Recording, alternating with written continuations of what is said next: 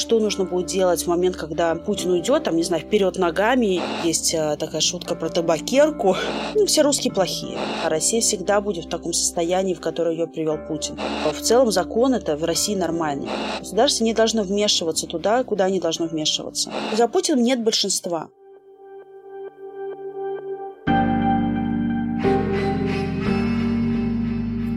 Привет! Это подкаст русской службы The Moscow Times после Путина. Здесь мы будем говорить с аналитиками и экспертами о том, что не так с путинской Россией и как нужно будет реформировать нашу страну после неминуемого конца нынешнего политического режима. Сегодня мы поговорим о политике, и наша гостья – Любовь Соболь, юристка, соратница Навального и, собственно, политик. В том числе она, например, баллотировалась в Мосгордуму в 2019 году. Как вы думаете, в какой точке окажется Россия после Путина и какие вообще есть варианты того, чем и как это все может закончиться? Это сложный вопрос, а, потому что в условиях демократии все понимают, что а, смена одного лидера на другого происходит через выборы, через демократический процесс. В России это невозможно. Путин сделал все для того, чтобы поменять его демократическим путем было невозможно. Выборы испорчены, выборы фальсифицируются, на них не допускают независимых кандидатов. А мы видели, как не допускали на выборы Навального, ну и любой другой человек с аудиторией, со, со своей политической программой, не подконтрольный Кремлю, не будет допущен на выборы.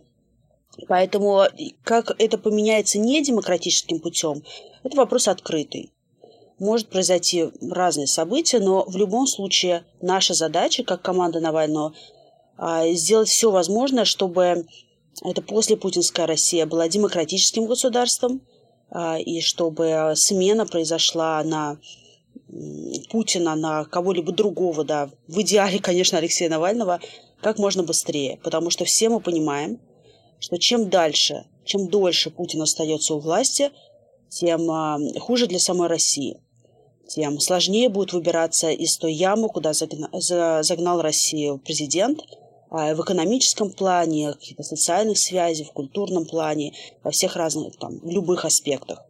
Поэтому я со своей стороны делаю все для того, чтобы а, Путин ушел как можно раньше.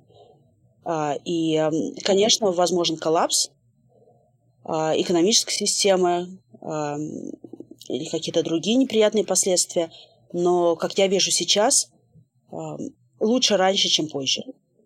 А, лучше раньше шанс на перемены демократические в России, чем позже. Потому что с каждым годом мы все дальше, наша страна отдаляется а, от прогресса, от развития. А, раньше это была стагнация, сейчас это будет падение. Как это может произойти? Это может произойти разными способами, да, вот а, есть а, такая шутка про табакерку, но по сути, да, нужно создать а, максимальные издержки режима Путина для того, чтобы он не мог а, не мог существовать дальше. Он а, должен трансформироваться, и мы видим, как Путин упирается и не дает этой системе трансформироваться. Он не пускает а, независимые партии в парламент. Все партии, которые находятся там, они максимально подконтрольны Кремлю он делает так, чтобы эта система законсервировалась и была полностью в его руках. Теоретически это мог изменить сам Путин, да, он мог бы отпустить какие-то бразды правления и дать этой системе измениться под его каким-то управлением и контролем, но мы видим, что Путин этого не делает, он не настроен на какие-либо перемены, он а, настроен на удержание личной власти на максимально долгий срок а, с полной полностью подконтрольной системой и полностью лояльностью именно ему. Вот в этой точке, где Путин уходит, какие действия должны предпринять продемократические политики, чтобы победить и чтобы стало лучше, а не хуже? Потому что вариантов на самом деле может быть очень много, и уход Путина это еще не гарантия демократии. Во-первых, нужно обсуждать не то, что могут делать политики потом, потому что если мы а, будем исходить из мысли, что это можно сделать по щелчку пальцев единомоментно, то это не так работает. Нужно заранее готовиться. И, собственно, самое главное, что может сделать а, продемократическое общество, ну, по сути, гражданское общество, которое мы а, которым мы с вами в том числе являемся, это подавать свой голос, свои запросы, свои требования, свою программу, озвучивать ее вовне, привлекать к этой программе как можно больше людей, сторонников, и постоянно давить а, да, на режим для того, чтобы эти изменения были проведены. Поэтому начинать это нужно не когда Путин уйдет, а ну, буквально каждый день. Ровно этим мы самым и занимаемся сейчас. Что касается того, что нужно будет делать в момент, когда а, Путин уйдет, там, не знаю, вперед ногами или под давлением санкций гражданского общества, неважно, а нужно, естественно, проявить себя. А, это может означать разные формы проявления, в том числе выхода на улицу. Мы не должны дать возможности режиму законсервироваться сменить Путина там, первого на Путина второго.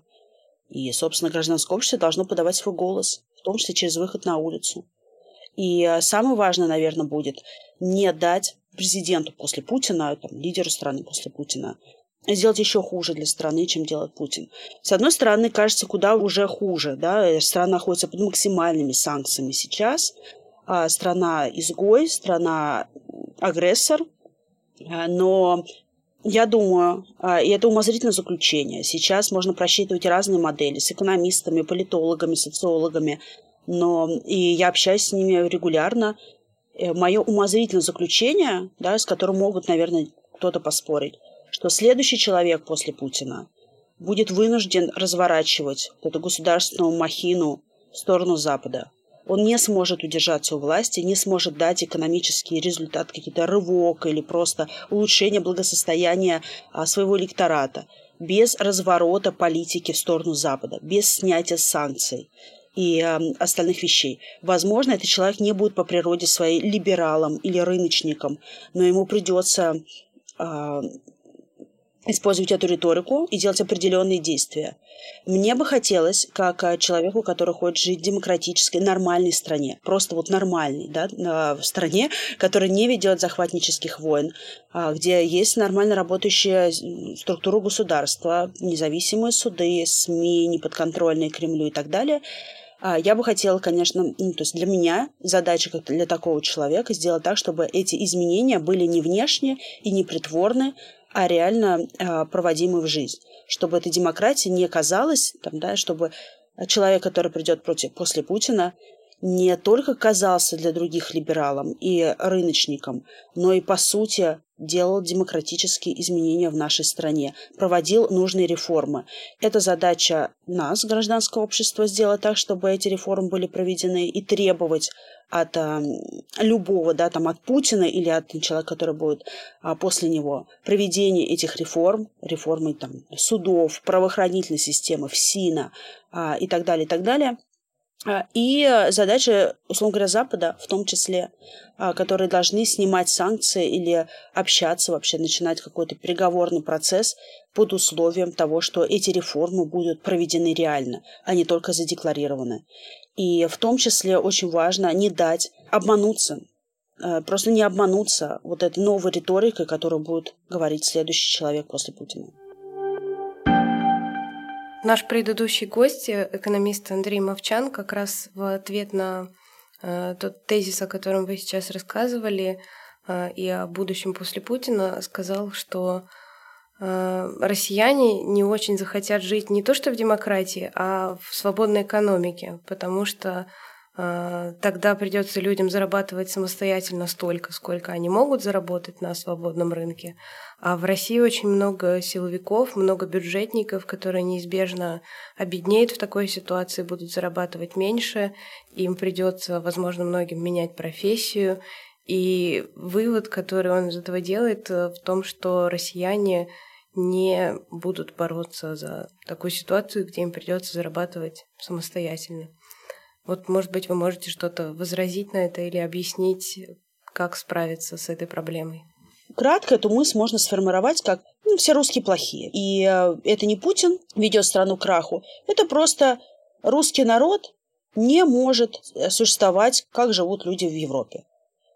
Но есть много людей, которые не находятся там, условно говоря, не из команды Навального, которые большим трудом и больш... там, не сопротивляясь путинскому режиму, борются за гражданское общество, создают никого, не знаю, борются против домашнего насилия, делают независимые СМИ, а, помогают животным, детям, чем угодно.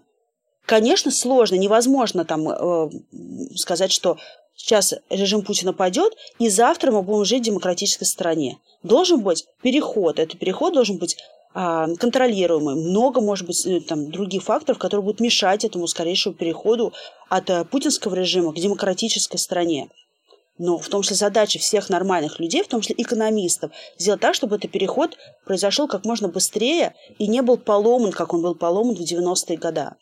Вот в 90-е годы не получилось сделать этот переход. Не окрепшие э, демократические институты были использованы властью в своих интересах. Был парламент, где была дискуссия? Был. Но при этом покупались депутаты.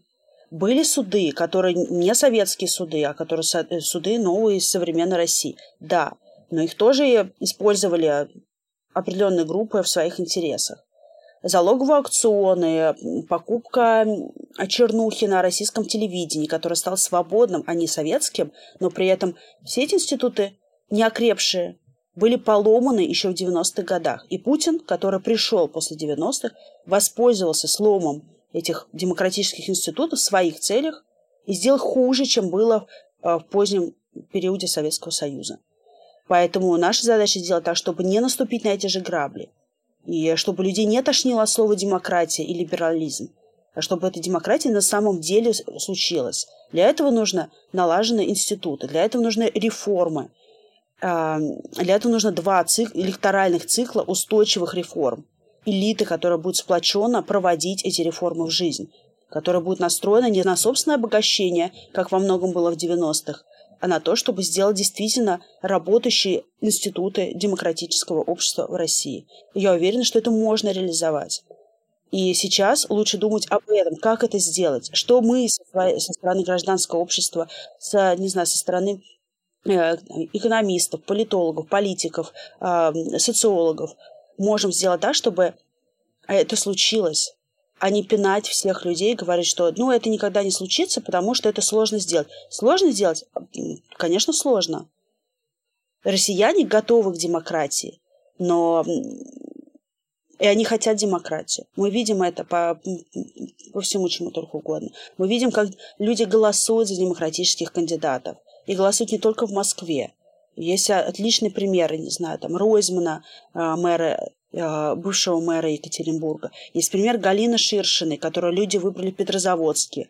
И ровно потому, что она была нормальным мэром, а, возбудили, по-моему, семь, я могу ошибиться, по-моему, семь уголовных дел на ее команду и заставили ее уйти в отставку с поста мэра Петрозаводска.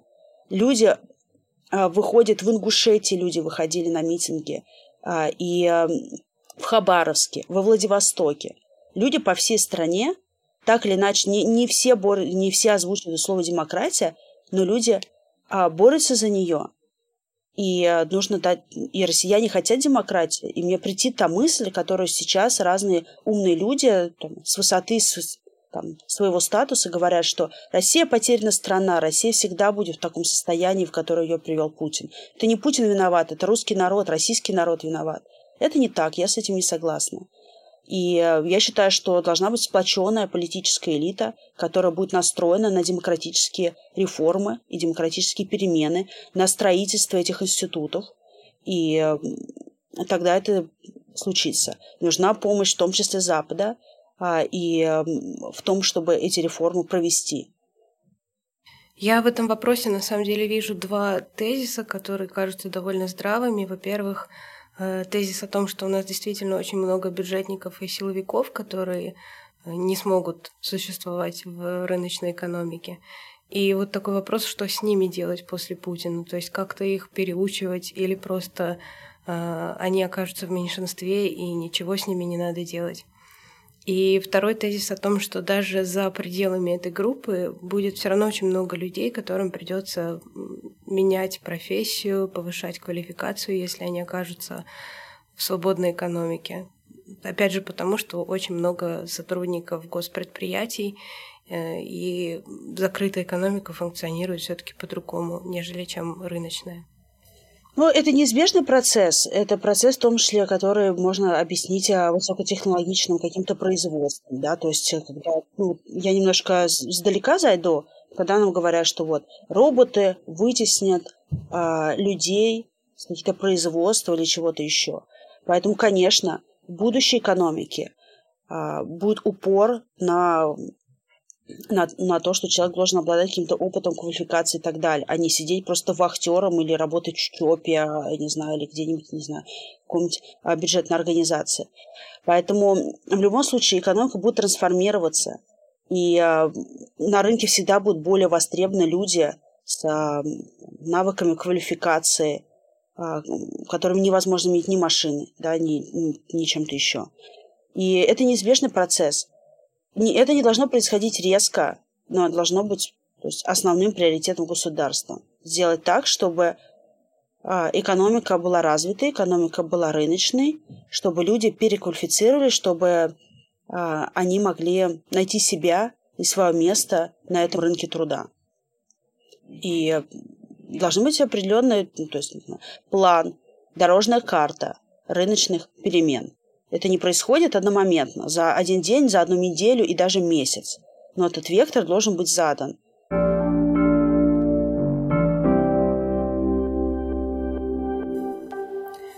Вот вы говорили, что нужна помощь Запада, а как э, убедить Запад или заставить поверить в то, что Россия все-таки изменилась? Потому что это уже не первый раз, когда, казалось бы, в России меняется все, и она становится открытой, а в итоге через несколько лет э, ожидания Запада и, наверное, всех оказываются неоправданными.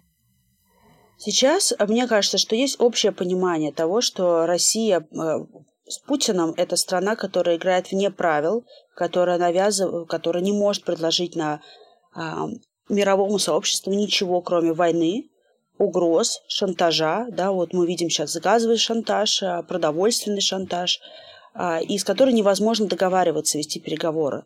Если раньше у кого-то были еще сомнения того, что Путин – это человек, который может быть каким-то партнером на Западе, то сейчас все понимают, что невозможно с ним строить никакие партнерские или деловые отношения. Человек, который будет э, нарушать эти договоренности и выкручивать их в свою пользу. Поэтому демократическая Россия – это страна, которая будет играть по правилам. И, по сути, цивилизованным странам а, им выгодно а, сделать так, чтобы Россия была предсказуемой, понятной в деловом, там, да, в партнерском плане отношений с страной. Поэтому за, да, в любом случае такое, а, потенция, такая, такое желание у Запада будет. Надо просто привязывать ту помощь, которую Запад будет оказывать, к конкретным реформам. То, что не было сделано в 90-е годы. А, если вы хотите, там, не знаю, МВФ, да, там, не знаю, кто, кто угодно, дает какие-то деньги, не давайте просто так. Они будут разворованы давайте их на конкретные реформы.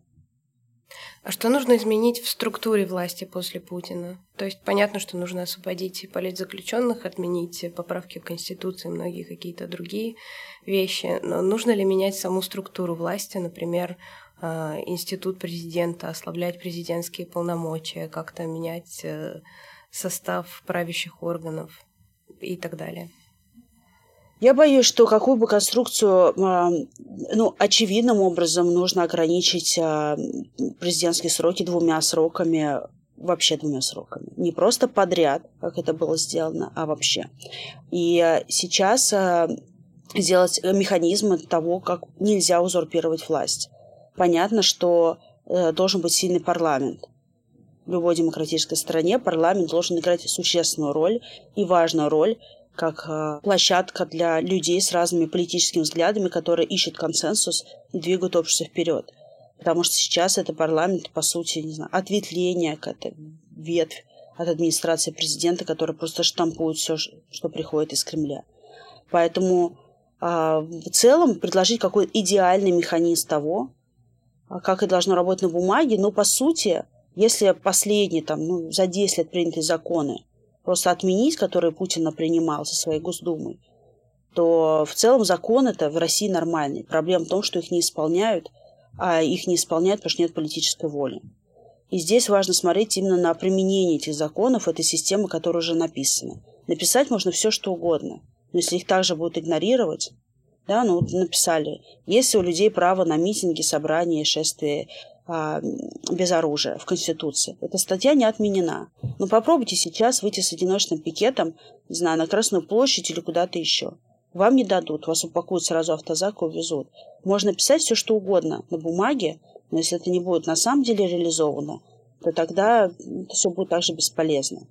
Поэтому в целом должна быть, естественно, система сдержек и противовесов. А, в целом, естественно, сильный парламент. А, допуск независимых партий а, к участию в выборах. Доступ кандидатов к выборам.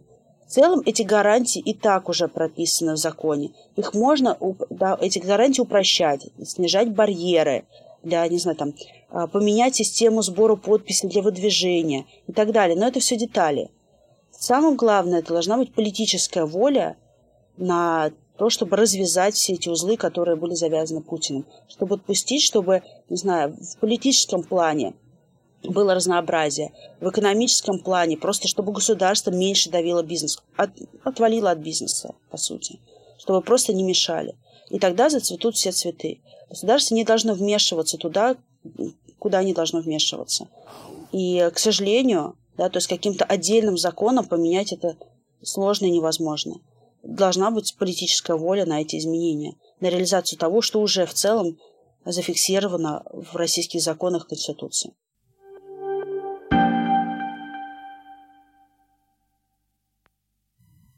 Как провести первые выборы после Путина без фальсификаций, без э, нарушений, э, если на подготовку к этому будет не так много времени, а то, что сейчас происходит на выборах, оно заточено все-таки под существующую систему? И из этого вытекает как раз такой вопрос, что делать, если победит кандидат, похожий на Путина, или преемник Путина, или кто-то вроде Путина? Ну, во-первых, если мы представляем какие-то умозрительные конструкции, окей, Путин уходит, Самая главная задача гражданского общества – это выступить со своими требованиями и со своим четким, да, э, четкими предложениями того, что нужно делать. Потому что если общество не будет выражать свой запрос, то этот запрос и не будет услышан. Общество должно требовать, да, требовать допуска независимых партий, требовать свободы политзаключенным а, и так далее, и так далее. И самая главная задача, ну, то есть, когда первые выборы после Путина проходят, этот человек новый получает мандат от людей, получает легитимность для своих решений. И все вот эти требования, которые должны озвучить гражданское общество, оно должно озвучивать до первых выборов после Путина. Как эти выборы должны быть организованы? Ну, естественно, как в любой другой нормальной стране, с допуском, равным допуском всех кандидатов, которые популярны среди людей, с равным допуском на телевидение, в там, массовой информации, с, к рекламе, к и всему на свете. Сейчас это не реализовано. Выборы после Путина должны проводиться именно так, как они должны проводиться в любой демократической стране. Ничего специально подкручивать и настраивать не надо. Нужно сделать так, чтобы победил действительно сильнейший. Сильнейшего должны определять люди. Будут ли какие-то проблемы у новой власти после Путина с той частью людей, которая поддерживает Путина? Она ведь в России все-таки довольно большая, и с ней нужно будет как-то работать, объяснять, что случилось, почему это хорошо, а не плохо, и как-то агитировать этих людей. Ну, во-первых, я бы не сказала, что среди силовиков а, много сторонников Путина. Мне кажется, что это миф, если честно. Вот если посмотреть на российское общество, как оно состоит сейчас, и кто там сторонник Путина, а кто сторонник, условно говоря, демократии. Это видно по соцопросу, который был опубликован две недели назад касательно доверия телевидению и социальным сетям. Видно, что 23% поддерживают, э, доверяют информации с телевидения, 23% доверяют информации с социальных сетей. По разным оценкам и социологов, политологов, и экономистов – а, и то, что я вижу и чувствую, да, по, как человек, который внутри этой политики находится, примерно это так и есть. Примерно 25-30% это сторонники нормальной России, демократической России, достаточно активные и прогрессивные. Порядка 25-30% это действительно путинский электорат который сейчас мы все видим и слышим, потому что они поддерживают активно военную операцию, они доверяют телевидению, до этого они были в более таком спящем состоянии, и мы их меньше где-то видели их проявления в общественной жизни. Сейчас это люди с символикой Z и так далее. Другая часть, ну то есть треть или чуть больше, а, это люди, которые, не, которые вне политики, которые занимаются своими личными делами, которые не хотят ни в чем участвовать. А, и сейчас борьба идет именно за эти умы, людей, э, людей не определившихся. Что в медийном плане, что в политическом плане. По сути, сейчас а, вот этот народ, не определившийся, который был вне политики, Сейчас э, люди просыпаются, потому что они видят подросшие ценники в магазинах. Кто-то обсуждает войну, что-то происходит. Если они живут в приграничных районах, куда-то там что-то прилетает. А, и люди ищут ответ на эти вопросы, и поэтому мы видим рост сторонников, в том числе наших, и рост сторонников Путина. Люди задают вопросы, приходят искать эти ответы. Кто-то к нам, кто-то к Соловьеву, к российской пропаганде и так далее. Поэтому за Путиным нет большинства. Это надо прекрасно понимать. Нет его ни у Единой России, ни лично у Путина. А есть большая группа людей. Это не 2-3%. Да? То есть вот по моим оценкам, по тем соцопросам, которым а, я склонна доверять, потому что когда люди спрашивают про Путина или про военную операцию, то люди не отвечают честно, они боятся. Да? Фейки за, там, не знаю, про российскую армию, еще что-то. Вот все это, конечно, заставляет людей просто честно не отвечать на вопросы, если их спрашивают напрямую про войну, про военную операцию, про Путина. Но если их спрашивают про доверие к источникам информации, к телевидению, к социальным сетям, там люди не чувствуют такой угрозы, если они отвечают честно. И а, мне кажется, что это примерно очень, там, очень, очень хороший, релевантный опрос. Так вот, а, сторонников Путина, да, 25-30%. Это, это не 2-3%, это много, но это не большинство. Среди, что касается силовиков, то эти люди, которые непосредственно работают на государство и внутри государства, от лица государства, и я с этими людьми сталкивалась довольно-таки часто. А, в 2021 году э, из 9 месяцев, а, которые я пребывала там под разным давлением, уголовными делами, я не было, наверное, ни одного дня, когда я бы не столкнулась с силовиками. Это были либо сотрудники прокуратуры, либо Следственного комитета Главного управления по Москве, Главного управления по Российской Федерации, а, технический переулок, да, дом 2, либо это были суды, либо это были сотрудники ФСИНа и так далее, и так далее. Разные там, да, либо к нам приходили на обыск, либо меня везли на допрос, либо меня вызывали в суд, либо приходили в СИН брать объяснения, ну, и так далее, и так далее. Среди них, знаете ли, я не видела ни одного сторонника Путина. Я понимаю, что это нерелевантно, что это было в Москве, что люди общались со мной, но я не видела ни одного сторонника Путина своими глазами среди этих людей. Либо это люди, которые говорили, что я выполняю свою работу, э, и там, ну, то есть, да, моя хата с края. Я выполняю свою работу, я вот винтик в этой системе. Либо это люди, которые были нашими сторонниками.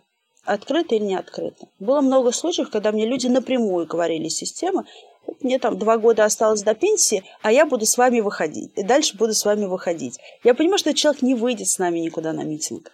А, не, хва- не хватит у него, я не знаю, за выражение, извините, яиц. Выйти с нами на, на митинг и отстаивать свои права. Но эти люди не сторонники Путина. Это, они работают в государстве, где они также их начальники вытирают ноги. Не отпускают их в отпуска, не дают им выходные дни. Они работают за, не, за достаточно низкие зарплаты. А, и они также ненавидят систему. У них не хватает чувства собственного достоинства, каких-то моральных императивов, не знаю, выходить там, да, и требовать честных выборов. Не хватает, возможно, критическое мышление, чего-то еще. Но эти люди являются сторонниками Путина? Нет, не являются. Скорее, вот эти э, люди, которые вы говорите, которых нужно переубеждать, куда-то вести и так далее. Ну, вот по телевидению начнут да, там, месяц говорить другую информацию, они будут доверять этой информации из телевидения через месяц. Скажешь, что Путин был плохой? Скажешь. Не знаю, сейчас они не выходят за Путина, мы видим, что эти путинги, там, митинги за Путина, они не набирают людей. И, а, если только то бюджетников не сгонят, то никто не приходит. И также они не выйдут, там, если он сменится. Но они не являются субъектами политическими. И они плывут по течению. Поэтому активных сторонников Путина, которые готовы, там, да, которые, с которыми действительно нужно проводить массовую работу, там, да, переубеждать и так далее, я их не вижу. Я вижу людей, которые будут доверять телевидению, и все, что там скажет. Ну, то есть количество людей этих достаточно большое. Но, по сути, там, другая информация по телевидению их переубедит. Будет ли необходима иллюстрация как в системе власти, так и в системе силовиков, судов и каких-то других ведомств? А что касается людей, то иллюстрация, я думаю, что для высшего руководства точно нужна. да, нужно это обсуждать, и должен быть некий общественный консенсус того, как она должна быть проведена. И я могу озвучить свои мысли, да, но это не значит, что это вот то, что именно так это нужно делать. Должен быть некий общественный консенсус для того, чтобы все понимали, кто будет иллюстрирован, кто нет. Почему именно эти люди иллюстрированы, эта категория людей. А, и я думаю, что, конечно, должен быть запрет на профессию для людей, которые участвовали, были венцом путинской пропаганды, которые, конечно, перекрасятся, как а, Владимир Соловьев который будет рассказывать о том, что он самый главный либерал, на самом деле там у него было там пять детей, и меня заставляли, я по-другому не мог и так далее.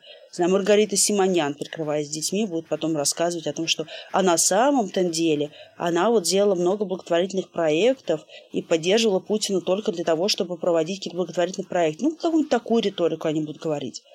Поэтому иллюстрировать всех и вся я против. Иллюстрировать отдельные категории там, высшего руководства Единой России, пропагандистов, силовиков я только за. Это будут небольшие, на мой взгляд, это должны быть небольшие а, масштабы, это должны быть конкретные категории, очень понятные и логичные для общества. Почему именно они? Я считаю, что было очень неправильно, что в 90-е годы эта иллюстрация не была проведена. И, по сути, ничего не было сделано с КГБистами. С а, КГБ, по сути, трансформировался в ФСБ. Поменяли вывеску, а вся суть осталась, структура осталась, люди остались. Люди, которые сейчас работают в ФСБ, это потомки КГБистов и э, чекистов, тех людей, которые проводили расстрелы э, невинных людей. Поэтому должна быть трансформация, должна быть иллюстрация, должны быть реформы, настоящие реформы, в том числе силовых ведомств. Что касается там, да, пропаганды и остальных. То же самое. Это должны быть не чистки, но это должны быть действительно иллюстрации и эм, для того, чтобы бывшие там, да, пионеры, коммунисты не перекрасились в демократов и рыночников, а, а, должна быть действительно смена политической элиты. Только тогда будет шанс страны на реальные перемены.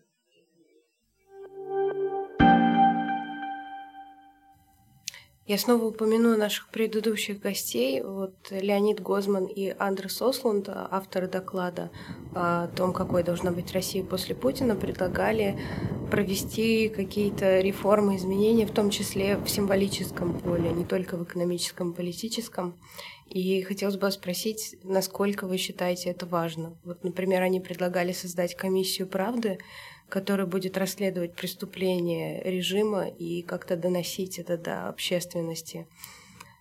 Нужно ли это? Я не знакома с этой концепцией комитета или э, правды, или как, как вы его назвали, комиссия правды. Я не знакома с концепцией, поэтому я не, не, не возьмусь обсуждать эту а, комиссию правды, потому что я мне нужно ознакомиться и прочитать, что, что конкретно по, под этой комиссией подразумевается. Но в целом, конечно, конечно, я вот сейчас подготовила большой аналитический ролик а, по поводу денацификации, которая проводилась в Германии. Как германское общество очищалось от а, Гитлера, гитлерской пропаганды, да, то есть от преступлений прошлого. У них это заняло большое количество времени. Были разные попытки, и это проводилось там разными способами, да, в том числе через кинематограф, а, через... А, и, конечно, это нужно будет делать у нас. А, в плане того, что должны быть, конечно, открыты архивы, сталинские архивы, путинские. А, все это должно быть на виду, все должно обсуждаться, и это должно быть постоянно какая-то общественная дискуссия. Это вот травма коллективная, она должна быть проговорена. А, будут дебаты, дискуссии, круглые столы, что угодно. А, но это точно тема, которая не должна табуироваться, забываться, и не нужно а, подходить к этому как перевернули чистый лист, пошли дальше. Все эти ошибки должны быть проанализированы, обсуждены внутри общества разными группами людей, да, то есть и обычными людьми, и опинион-мейкерами, и экономистами, социологами и так далее. А должны быть сделаны некие выводы, выводы именно общественные, которые останутся в сознании народа, чтобы потом пойти дальше. Я против того, что а, сделать так, что вот мы перевернули чистый лист, никаких выводов не сделали, и теперь будем строить новое государство. Нет. Все эти травмы, они будут, по сути, ничего со времен крепостного права, что было в России, не отрефлексировано на настоящий момент. Ни гражданская война, ни сталинское время, ни 90-е, ни путинские годы, ничего сейчас не отрефлексировано российским обществом. Попытки любой рефлексии на эту тему подавляются. И всем говорят, да, что если вы пытаетесь сказать, что там какие-то там времена были там, где-то были ошибки или что-то было плохо, значит, вы против российского народа. Значит, вы нацпредатель, еще что-то. Это абсолютно не так. Признавать свои ошибки – это нормально. И действительно, не делая вывода из уроков прошлого, мы не сможем двинуться дальше. То урок должен сделать не один человек. Это не новый, там, не знаю, Путин или Навальный, не знаю, кто угодно, кто будет во главе России, должен сказать, а вот теперь а точка зрения на историю у нас такая-то, да, то, что делает сейчас Путин. Берет, переписывает учебники истории. Это не так должно делаться, это не в директивном порядке. Должно быть действительно а, инициатив, это должно быть а, идти со всех сторон, и снизу, и сверху. Должна быть действительно отрефлексирована история и многие моменты. А, что было сделано правильно, что было сделано неправильно, и почему мы все пришли туда, куда пришли. И я думаю, что комиссия правды, ну, я, я не уверена, что какая-то отдельная комиссия это сделает. Но я думаю, что точно наберется пул определенных экспертов, которые хотят с этой темой проработать, которые будут знать, как с ней работали в других странах а, и, и что нужно сделать сейчас.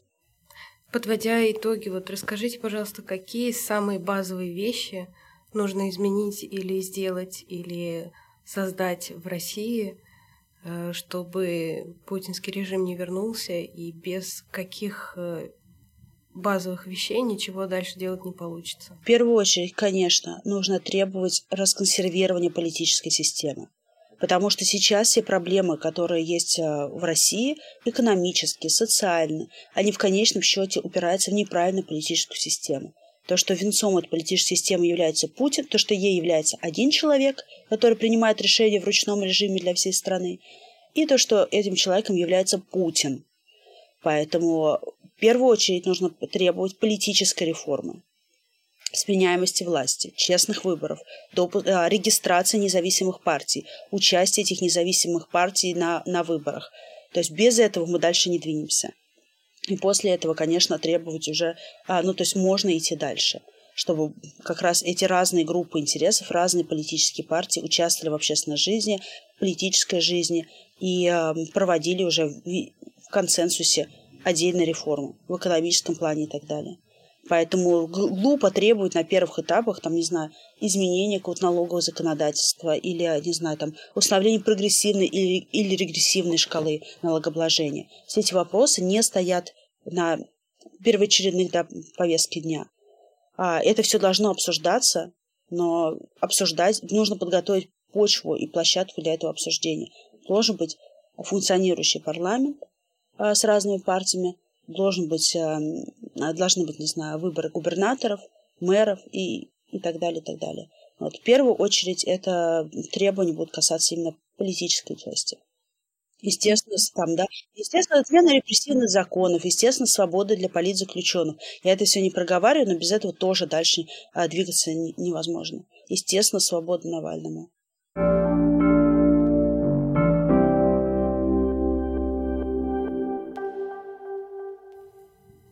какие есть угрозы, которые будут мешать реализовать э, вот эту Россию будущего, о которой вы сейчас рассказывали? Может быть, это какие-то элиты, например, которые будут недовольны изменением своего положения или что-то еще другое. И как справиться с этими угрозами? Э, справиться с ними сложно. Э, угрозы, конечно, будут все оставить как есть, да, и просто поменять, не знаю, Путина на другого Путина. Поэтому я в начале нашего разговора говорила, что должно быть сильное, сформированное а, часть э, общества, которая будет требовать проведения настоящих демократических реформ. Не бутафория, не потемкинские деревни, как это было сделано после протестов на Болотном, когда снизили порог для регистрации партий, но нашу партию, партию Навального, один раз отказали в регистрации. По-моему, там поменяли количество человек с 5000 на 500 человек, которые могут зарегистрировать партию. Какие-то еще были косметические изменения в законодательстве проведены. Но, по сути, система осталась ровно такой же. Поэтому требовать настоящих перемен. Требовать его может только гражданское общество со стороны России. Запад также. То есть я не могу говорить от лица Запада и от лица западных политиков. И опять же, вы меня спрашиваете, а нужно им это будет или не нужно. Я надеюсь, что им нужна будет демократическая Россия. Я надеюсь, что они не закроют двери, не скажут, Путин ушел, что дальше хоть травой не расти, нам все равно. Главное, чтобы войны не было, а если они там друг друга внутри поубивают, нам все равно. Я надеюсь, что у них не так будет, не такой подход. Но опять же, со стороны Запада я говорить не могу.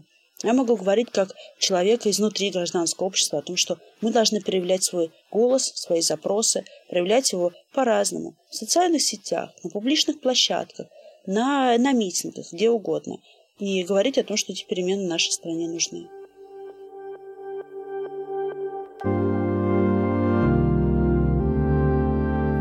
Спасибо, что слушали нас. С вами был подкаст русской службы The Moscow Times после Путина. Подписывайтесь на всех платформах, где вы слушаете подкасты.